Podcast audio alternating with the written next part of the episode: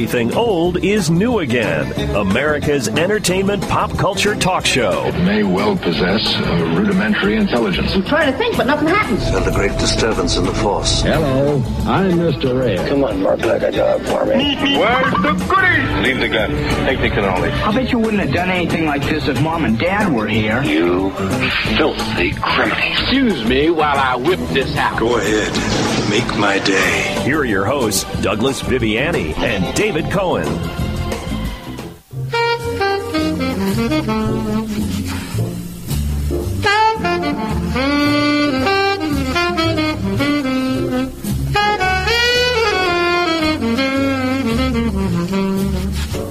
Listen to that. Unmistakable sound of jazz on Everything Old is New Again.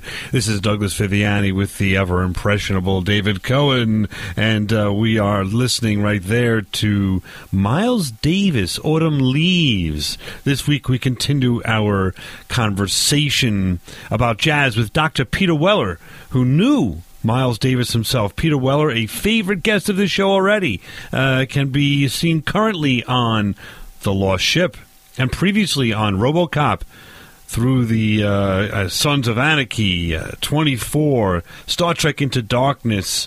Uh, I would say that in that episode he uh, lost the battle with the infamous Khan. Uh, welcome, Peter Weller, Dr. Peter Weller. Please start us up. Could you tell us what you would suggest if you want us to get to know jazz in the form of Miles Davis?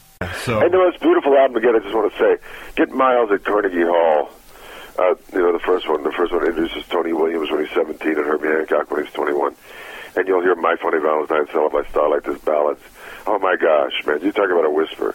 Uh, it's like, it's like a, it's like, it's like snow falling, man. And if you if you're also just to harken back to Dizzy Gillespie, just if you're listening, trying to picture who this is, the fellow that you ever saw when he plays uh, the trumpet and, and instruments like that, his cheeks blow up. If you're familiar with that look, Correct, like balloons. Uh, right. And I, I saw a YouTube clip uh, in preparation of this interview of him playing with uh, with Louis Armstrong, and somewhere around the 50s, I'd say. Uh, what a great clip! What great great time to just tune into that. Now, I just want to turn it a little bit here and, and ask you a question because I know that you're directing now more, and you're interested in uh, certainly many things, but directing and uh, is it analogous uh, to sort of Italian Renaissance painter in that you're interpreting a story or that's already been in, in existence and written already, but you're putting your own artistic bend on it? Is that some? Is that Yes, kind of it's, work for you? it's absolutely perfect analogy. Okay. I applaud you for for bringing that analogy.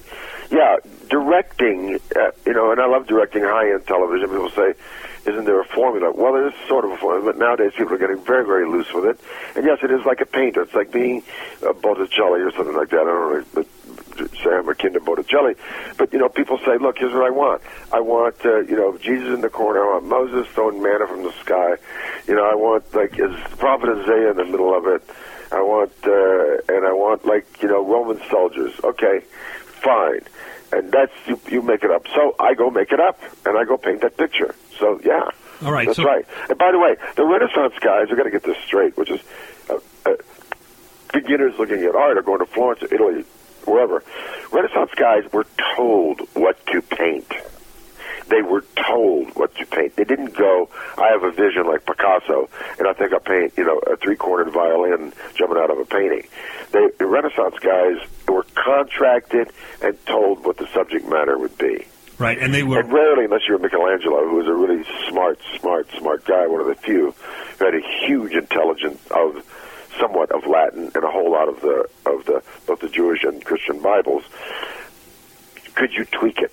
You were told by a patron what they wanted, and you had to direct the movie. Which is the reason why I, I admire someone we spoke about last time. Uh, we cut, off, cut you off a little bit about it, and want to dive into it just for a second. Is, is Giotto and, and what he did at the chapel at Padua, where you know, and, and uh, that's his masterpiece. But you know, other works where the robes became alive, the faces had emotion. That that sounds silly.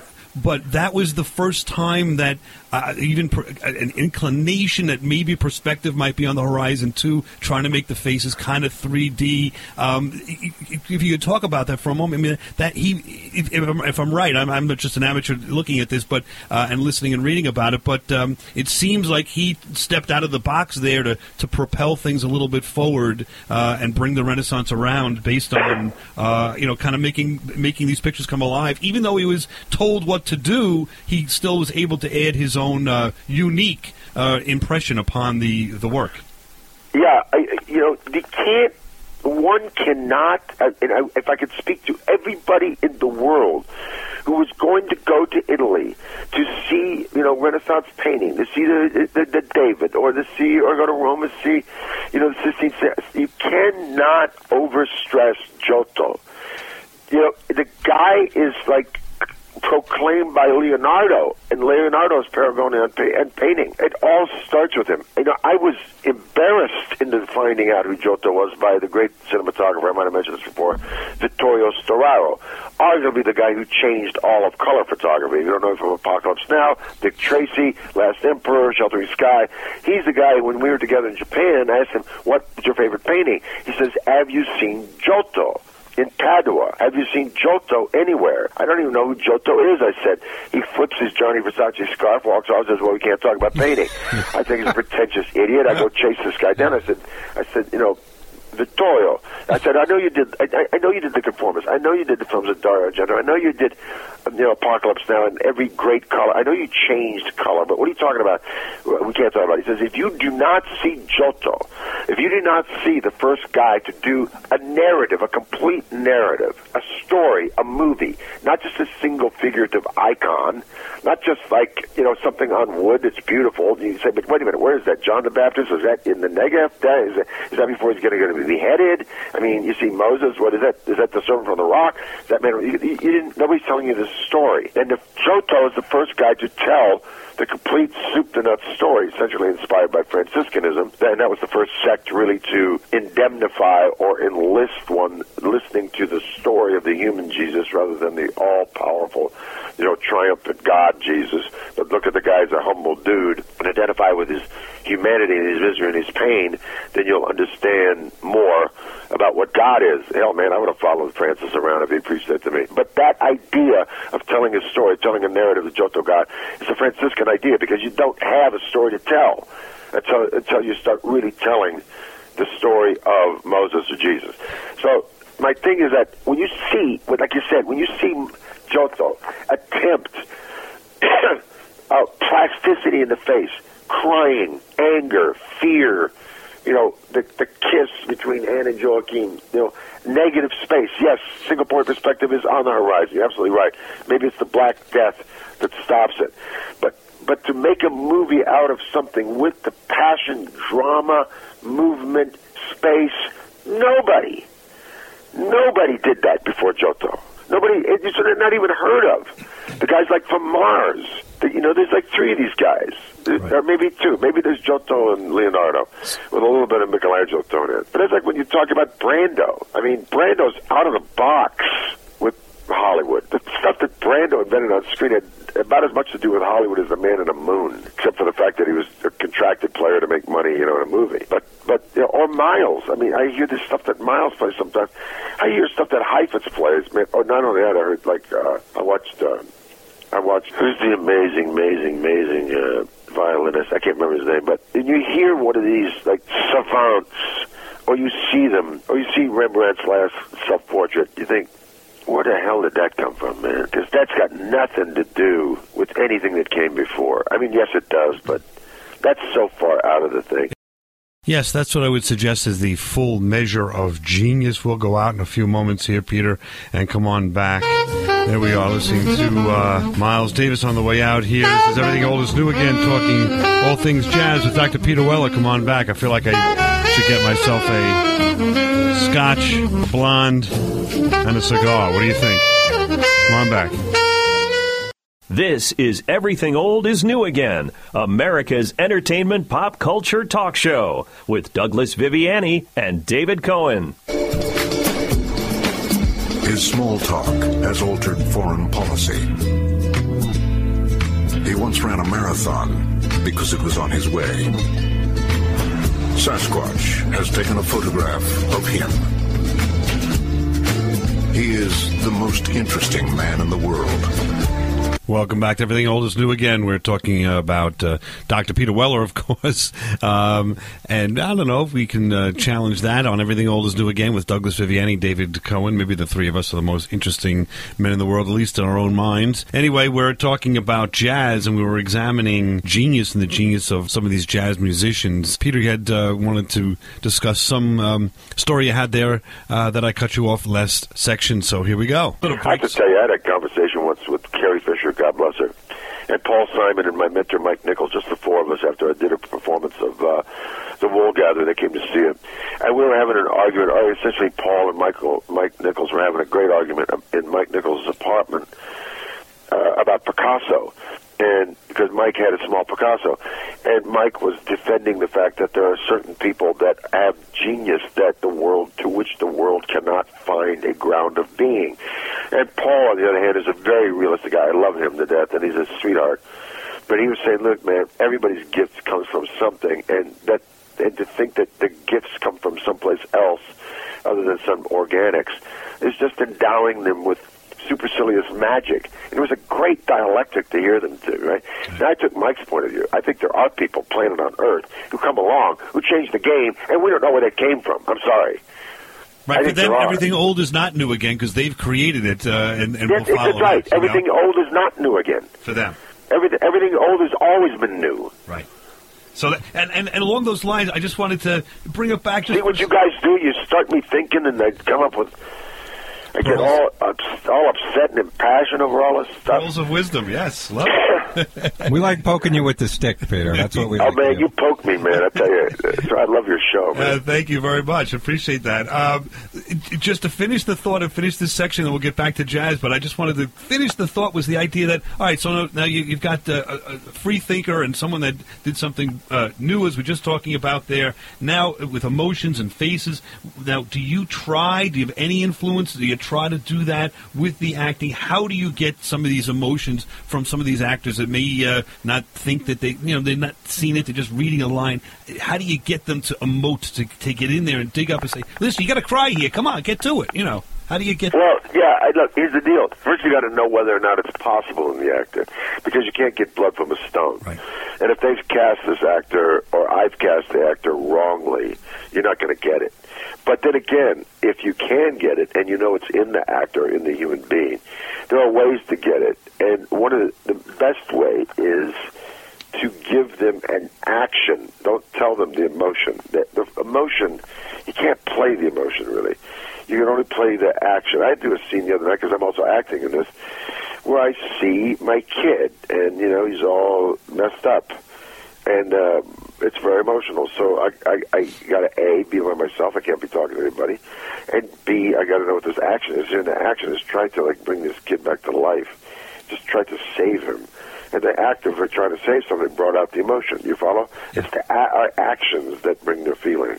And if an actor is not bringing it, I got to give him adjustment according to make it active because all of drama's action. And so I got to say, look, you got to like mess with this guy here, man. You got to mess him up. You know, I, I said, what? You got to like, you got to empathy. You got to understand this person, understand them, or you got to like, you know, this is like not betrayal.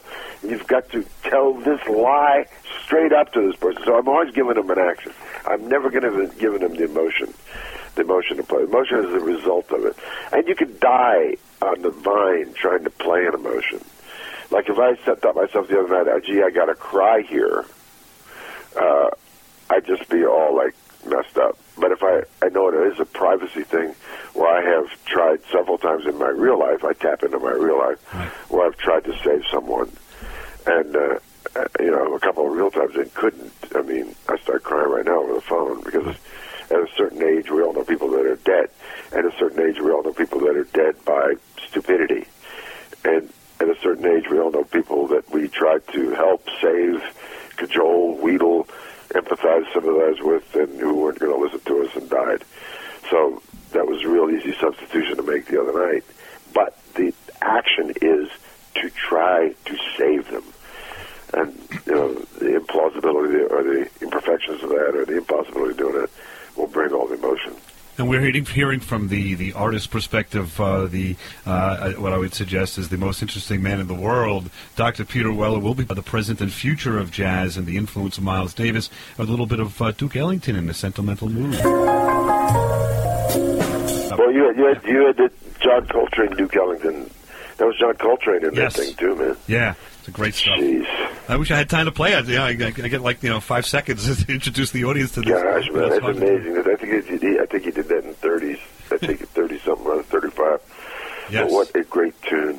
Yeah, great stuff. I mean, uh, No, you know, only because you're on Duke Ellington, just going to say that Duke Ellington's great. Uh, uh, uh, uh, uh, uh, the kid that there's a wonderful book that you guys should read called Lush Life: The Life and Times of Billy Strayhorn.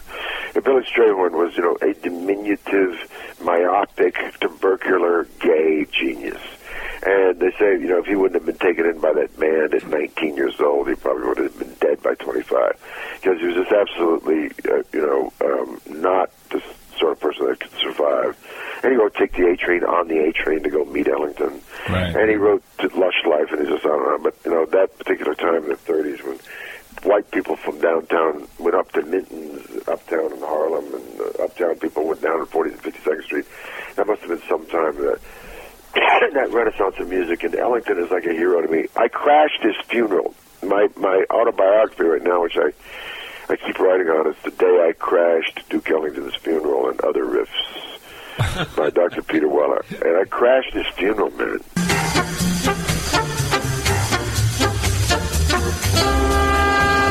to the Miles Uh, Davis. Miles Davis, milestones. Jeez, How you like that? you guys are really, really upsetting me by playing all this beautiful music. You're, and, and stopping it after ten seconds. Why, why is it upsetting you, though, if you loved it? Because that music is like, uh, you know, uh, you walk around in the daytime, and I, I got the car thing on and the shuffle going on and all that stuff. But you know that the music doesn't come up all the time, Right. and you know I ain't got the time to just sit down like I did when I was in high school or college and so forth. You know, and like Yeah, make those Just tapes, listen. right? Of all the yeah, stuff pop you a like. beer and let's go listen to listen to Miles Davis play Milestone. Right. So when when that all of a sudden that stu- that comes on, uh, you you grasp it, you hold it, you thrill to it, you know, and then it's like gone. You know. Yeah, sorry about well, we- No, I got to tell you, man. Yesterday, yesterday, you know, I'm, I'm preparing to go do the scene at Last Ship in Culver Studios, and I got my little boom box on with my shuffle thing on, and up comes in a row. I could not believe it. Cinnamon Girl by Neil Young. Oh, one of my favorite uh, songs. Twist and Fate by Bob Dylan. Then another Neil Young. Uh, uh, Cortez the Killer. Uh. then another Bob Dylan, Visions of Johanna. I got into Visions of Johanna, which I would take to a desert island. I, I couldn't watch, listen to the rest of it. I was weeping.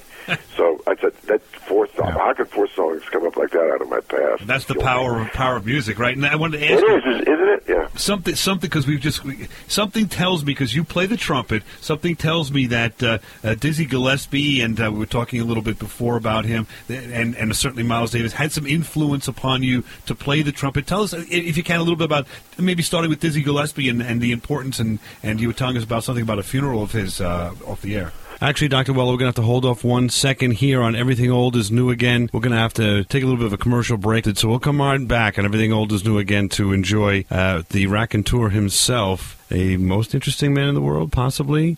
Dr. Peter Weller talking on yet another topic of jazz and the personal experience he's had with Duke Ellington. Let's listen to a little bit of Duke Ellington's sentimental mood on the way out on Everything Old is New Again. You're looking for us on the computer, everythingoldisnewagain.biz. Don't hesitate to call your local talk station and tell them you like us or you want us on Everything Old is New Again. Now, back to America's entertainment pop culture talk show. Everything old is new again with Douglas Viviani and David Cohen. Yes, we're talking to Dr. Peter Weller. We left off talking about how he crashed Duke Ellington's funeral. Okay, Duke Ellington is like Duke Ellington was like a uh, because he had this guy Billy Strayhorn, and Billy Strayhorn really is the, his, his, his a composer arranger that because Ellington needed an arranger by the time he was touring a lot. But, and Lena Horne introduced uh, uh, Billy Strayhorn. Bill- Billy Strayhorn took modern American music out of the dance hall and put it in the in the concert hall, really, because his music is sophisticated beyond dreams. So I started listening to the music of Billy Strayhorn, played by Duke Ellington, and Duke Ellington's music when I was nine with Miles, and he had a trumpet player who Miles emulated, named Clark Terry, genius trumpet player, and possibly the forerunner of Miles' sound. But Clark Terry's a legend in his own right. He played with Doc Severinsen and Tonight Show forever with Johnny Carson was in New York. And he was lead. He was the, the solo trumpet player with uh, with Ellington. But Ellington, I grew up listening to Ellington every single album Ellington made, and then I ended up crashing his funeral in 1971. Man, and I'm looking at the cartoon right now of the guy who got me to do it. He drew a cartoon that day, and it's and it's me standing in a blue jean jacket with Ray Bans and an Applejack cap and, and cowboy boots in the rain. And just before I crashed his funeral. How do you crash a funeral? How'd you get into that? I can't tell you, man. I, it was the, maybe the bravest thing I'd ever done. So I, my roommate was a guy, kid named Michael Cornelison, who was a great cartoonist an actor, and he was this blonde-haired, blue-eyed Des Moines, Iowa, as you can imagine. And the last guy, this is 1971, man. When you go to Harlem and you stand in front of St. John the Divine, now it's like white yuppies. Then you didn't go up into Harlem unless you had purpose. If you know, if you know what I'm saying. So, uh, you know, I turned Michael on to jazz really quickly. I got him listening to everybody from the hipsters of Chick Corea and Herbie all the way back to Duke. Duke dies. At Duke, he said, "Listen, you, we got to go to his funeral, man." I said, "Okay, it's raining out, Michael. What are we going to do?" I said, we, "He says, put on your Applejack get an umbrella. We'll go." So then we go two white bread, white boy, blue eyed, you know, n- you know, like you talk about standing out like a sore thumb. Man, we are standing with the with the thousands in front of St. John the Divine, the second largest church in the world, which is like five square blocks of a church. Limo after limo comes out. You know, there's Sarah Vaughan, there's Ella, there's like Miles, there's like Count Basie. They're all getting out, going in, and M- Michael, who's a new kid to it because I've turned him on to it. Now he's like everybody who's like a reformist or new to something is obsessive. He's got like thousands of dollars worth of stereo stuff. in my roommate, I didn't have the money for that stuff, so he turns to me and he says, "Now listen, if it wasn't Michael Cornelison, I would have never done it because Duke Ellington is like at this point in time, twenty, you know, I'm 23 years old. He's too much of a hero to me. I'm not going to crash the funeral. I've endowed him with too much. But Michael's just new to him. He says, we got to get in there. I said, you're not going to get in there, man. There's cops everywhere and we're in Harlem, bro. He says, I'm going. And he starts up the street through the throng of people. I don't know where he's going. I'm following. I said, where are you going? He walks three blocks up to the end of Lenox 110th or something like that. And we come to the rectory where the priests live of St. John the Divine, this is a huge Episcopal church. And it's the big rectory. Pardon me. And he walks right in the rectory. I said, Michael, you can't go in the rectory of a church. I, I sneak in after him. There's nobody in the rectory, in the halls of the rectory. He keeps walking. And like, like Mike is not listening to a word I'm saying. He comes to the cloister. Big garden cloister, size of a football field, half football field. Walks into the cloister. Follow him into the cloister. And, and I know we're either going to get shot or arrested. So we finally come to the end of the cloister. We are now at the apse. That's the back end of St. John the Divine, if you can imagine. We've walked around the whole church. And he goes downstairs to a fire escape. He is hearing nothing I'm saying. I am like absolutely paranoid pansy at this point. And he goes into the basement of the church. I follow him in. He finds a fire ladder, a spiraling ladder that goes up to the back of the apse. And we come up to the back, back of the apse, and I can only remember that we were in here hearing Billy Taylor playing something. And then we sneak around, and Basie is playing something. And we're looking up to the choir. If you can imagine something as big as St. Paul the Divine, or the synagogue in Budapest, or St. Peter's, you know, uh, it's a massive church whereby all of the, the, the dross, the homily, everything is given up up above on pulpits, right? We're way down below. We come around this corner. I'm looking up at the pulpit. I see Billy Taylor playing. I standing behind a roped off area. It says musicians only, and by God, if it isn't every musician living that ever played with Duke Ellington. and they're all there, man. It's like I don't know, man. Clark and everybody, man. And up on the thing is the family and Basie, and then I hear Leonard Feather come, Nat Hentoff say something. then Basie plays something, and we, we're right at the end of it. And then they said, Leonard Feather says, as the as we go out, uh, we will have a dirge sung. And I look up, man, it's like 10 feet above me, man, and Ella Fitzgerald comes forward. And she sings In My Solitude, that like at about, you know, a quarter beat to a minute, man, which is like, In My Solitude. That's slow, man, all by herself with no accompaniment, man. I'm standing there looking up at her weeping. And all this church, man, all these heroes to me, like, go crying. And there is Ella in front of me, about 10 feet above me, singing that tune, straight up. If there's a will, there's a way, man. You, you, your buddy took you there, and uh, you'll never. I know, that. man. My buddy took me there, and then you know what he said? I'm sitting there, and people are like crying. The whole thing's like a bull roar of tears and sadness. And I'm sitting there crying. I said, I can't believe, man. I'm thinking of my mother and everybody that ever gave me any music and he gave me any gifts. And I wish my mother was here. And then my, Michael Cornelison, he ta- taps her on the back and says, we got to get the hell out of here, man. and then we bolted out the way we came. Good training for uh, 24, I guess you'd say. So- So, stealthy. I don't know, man, but we got out on the street. We were jumping up and down in the rain, man. So how long? How long were you actually there listening to this? 25 minutes.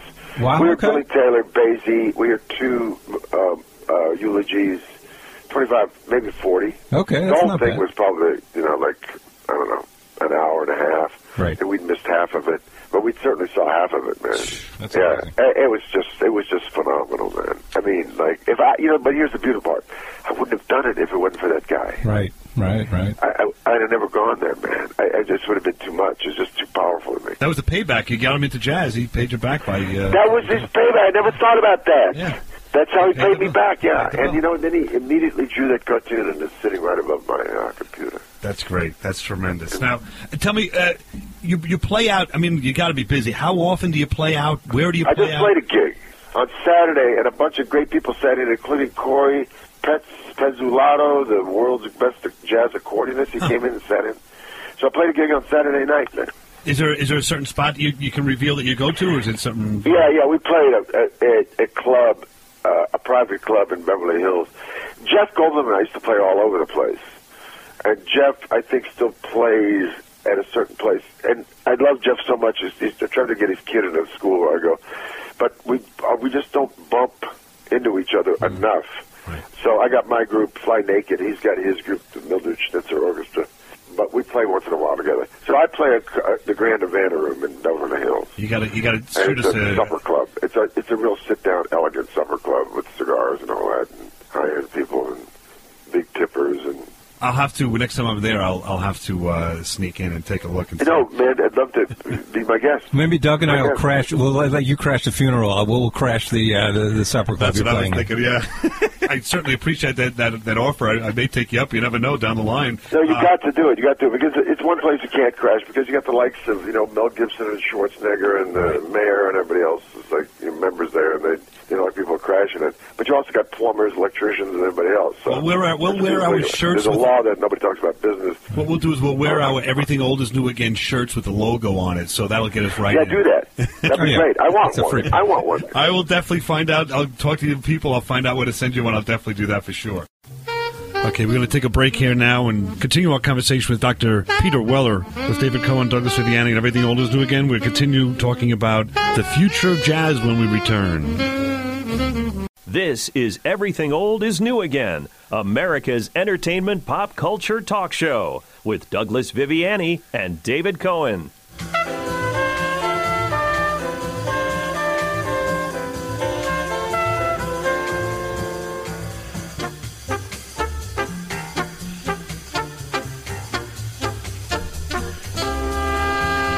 Welcome back to Everything Old is New Again. That's a little taste of Miles Davis on Everything Old is New Again biz. If you want to find us on the internet, find some old shows, you can write to us. Uh, there's a there. Click on uh, the tab and feel free to shoot us a note. Otherwise, old new again at AOL.com. Let us know how you're enjoying our conversation with Dr. Peter Weller about all things jazz. Now it's time to turn our attention to the future of jazz, Dr. Weller. What do you uh, what do you ascribe to to that with regard to the future of jazz at this point in time? with regard to the future of jazz. In my view, floundering a little bit as far as mainstream people knowing someone mainstream uh, and and maybe being able to hook into something. Uh, do, do you see uh, anything on the horizon that you may want to turn us on to, or to give us a, a hint as to where it's going? It's a hard question, I know.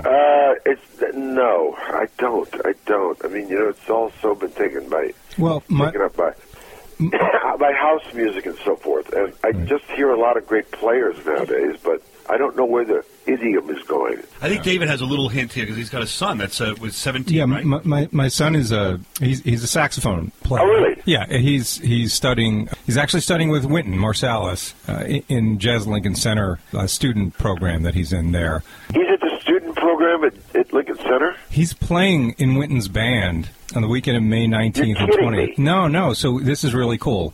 Uh, Wynton actually hand selected him to play in a band that Wynton's putting together with some members of his own band and some Juilliard students and a couple of high school kids. My son was one of the couple of high school kids that, that he selected. They're going to do a whole evening, two shows of uh, Duke Ellington and Count Basie. So when I told my son that I, we were going to talk to you and you were you were a trumpet player into jazz, he said, "Oh, okay, yeah, I, I, I know who Peter Weller is. Yeah, ask him." So so my son knows all these current trumpet players, and he wanted me to ask you if you knew any of them because he's a big proponent of you know not just becoming a musician himself, but like Wynton is trying to do, get jazz into back into the mainstream. On his behalf, have you heard of any of these trumpet players, current trumpet players? Here we go. You know, he said, ask him if he if he's heard of Roy Hargrove. Okay, stop. Okay. Roy Hargrove is a Dallas guy like me. Roy Hargrove is he's my favorite trumpet player living. Uh, there's something about Roy Hargrove that's got both sophistication and blues, not unlike Charlie Parker in it. And the guy's like a gift, a gifted. And also his drummer Willie Jones III played with me and Jeff in our band. Oh, wow. So yes, I've not only heard of Roy, Roy Hargrove, but I got to say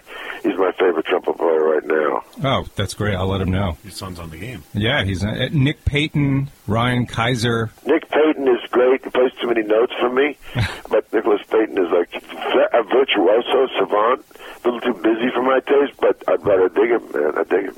Who else? And one, two other guys. One is Ryan Kisor. You know, I heard of the cat, but I, I I've never heard him play, man. And is he like? Is he supposed to be great? What did you What did your kid say? Uh, Yeah, he says he's he's probably one of the premier uh, trumpet players right now. I Yeah, I know he is. He skews a I little know he is. younger. You know what? I got to say, uh, this is a reverse racist. I, uh, here's a race, reverse racist. It's rare that I- that I listen to white guys. Yeah, oh, I know. and uh, I had a great friend of mine, a wonderful studio musician who's not with us anymore, man. And he could stand in a room and go, and listen to like anybody playing, and he would go, uh, "Oh, he's terrific, terrific." White guy, but terrific. and I said, uh, "How do you know he's white guy?" Just "Come on, you know he's a white guy." And, and and I go, "Yeah, okay, okay." But listen, you can only say that with jazz musicians. Right, Like, right, right. saying- Exactly. I got in, I got into trouble just as a, with a with a, a black uh, Englishman, and I had to make a pop apologies. You got to understand that I was raised in an integrated world in the United States Army, and also had a hipster mother, so I didn't really know of segregation until I went to public schools in Texas, Louisiana. In my day, black people were not allowed to take the same fountains. I mean, it was despicable. It was we were living under a rock, man. They weren't allowed to, to go to same movie theaters. And I, here I come from the United States Army, where everything's integrated into this milieu of horror. And thank God that turned around. But the deal is that like there's a saying with black guys in jazz.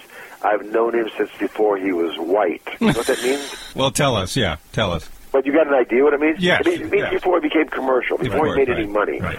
You know, I knew him when he was a hipster. I knew him when he was like, you know, playing the real deal. So I said that. I was talking about that with two black guys. Another black guy walks up, and he's a very kind of staid, gentrified dude from London, and he took offense to it. And I, uh, even though I contextualized it, so I had to go up and said, "Listen, man, this is a jazz idiom. It's invented by black guys, about black guys, and it's a and jazz is a black idiom. It's a black. It's the it's the gift of black America to the world. Right. Jazz." To my money, and if that isn't it, it's bourbon. So I explained it to him, and then he understood it because he doesn't know jazz, he doesn't know the world of it. So I really stepped out of that thing. But anyway, Ryan Kisor is yes, well known, and I got to say, I've not really sat down and listened to the dude, and I got to. I, I have Okay, to. and he suggested he suggested one more. If you haven't heard this guy, listen to him. He goes by just his first name, Ambrose. And I, Yeah, Ambrose is another dude. What does your kid think of Ambrose? he li- he likes Ambrose. My son, he, he he's very accepting of all kinds of styles, and you know he he, he appreciates some players more than others.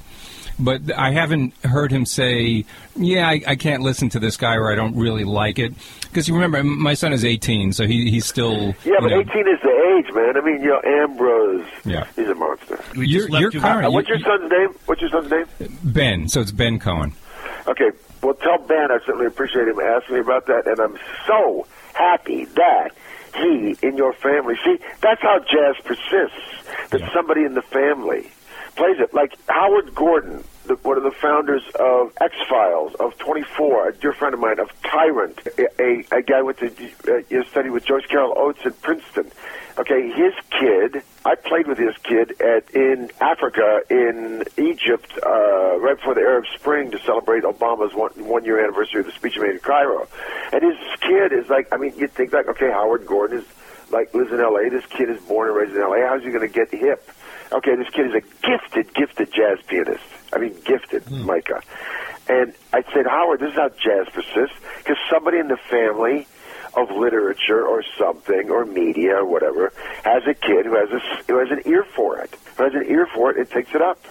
And even if you're even even if Ben, like me, uh, goes through a whiplash experience and goes, "Look, I can't do this the rest of my life," he's going to be playing all his life, and his kids are going to get it. So the, the him is never going to die. And God bless Wynton, man, for acculturating it such that more and more and more scholars can hear it, and you know, middle America can, can hear it on, on, on television. Yeah, I mean, Wynton Marsalis' Jazz at Lincoln Center program, the outreach to to uh, to kids in, in New York City and the surrounding areas, has, been around for about 20 years. It's a tremendous program. Uh, he's he he and his and the players in his band all teach. All are really involved with the kids. They act as mentors to the kids. Um, and, and it's it, it's just amazing. It's just amazing what he's doing, and, and it's it's unfortunate. I, I think, as far as I know, you know, it's very localized in New York City in terms of this outreach program. I'm just hoping that it continues to spread across the country as well. Peter, you, you keep on playing. You, you spread it on the uh, the the West Coast, and uh, and we'll have David's son spread it on the East Coast, and we'll we'll meet somewhere in Good deal. between. You know. Uh, again, thank you so much for your time. The words of Duke Ellington, I love you madly. Ah, there we go. We'll, we'll, we, we love you back, It's Peter, mutual. and we certainly appreciate the time. Thank you ever so much. Uh, You betcha. We're we're looking forward to uh, to a. Let me know when you're coming here, man. I definitely We'll will. go- Will do. All right. And we'll send you that shirt for sure. We're going to go out on Miles Davis, Davis Autumn Leaves and get you upset for a minute, and then uh, and say good night. Thank good night, goodbye. Thank you so Okay. much. I take it.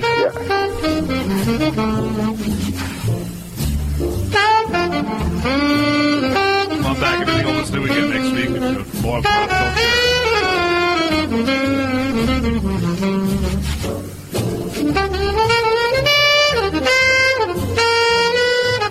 There we go. Thank you again, Peter, so much. Enjoy the day. Hey, Doug, David, God bless you both. Peace. Absolutely. Same to you. Good, great to Bye-bye. Take care.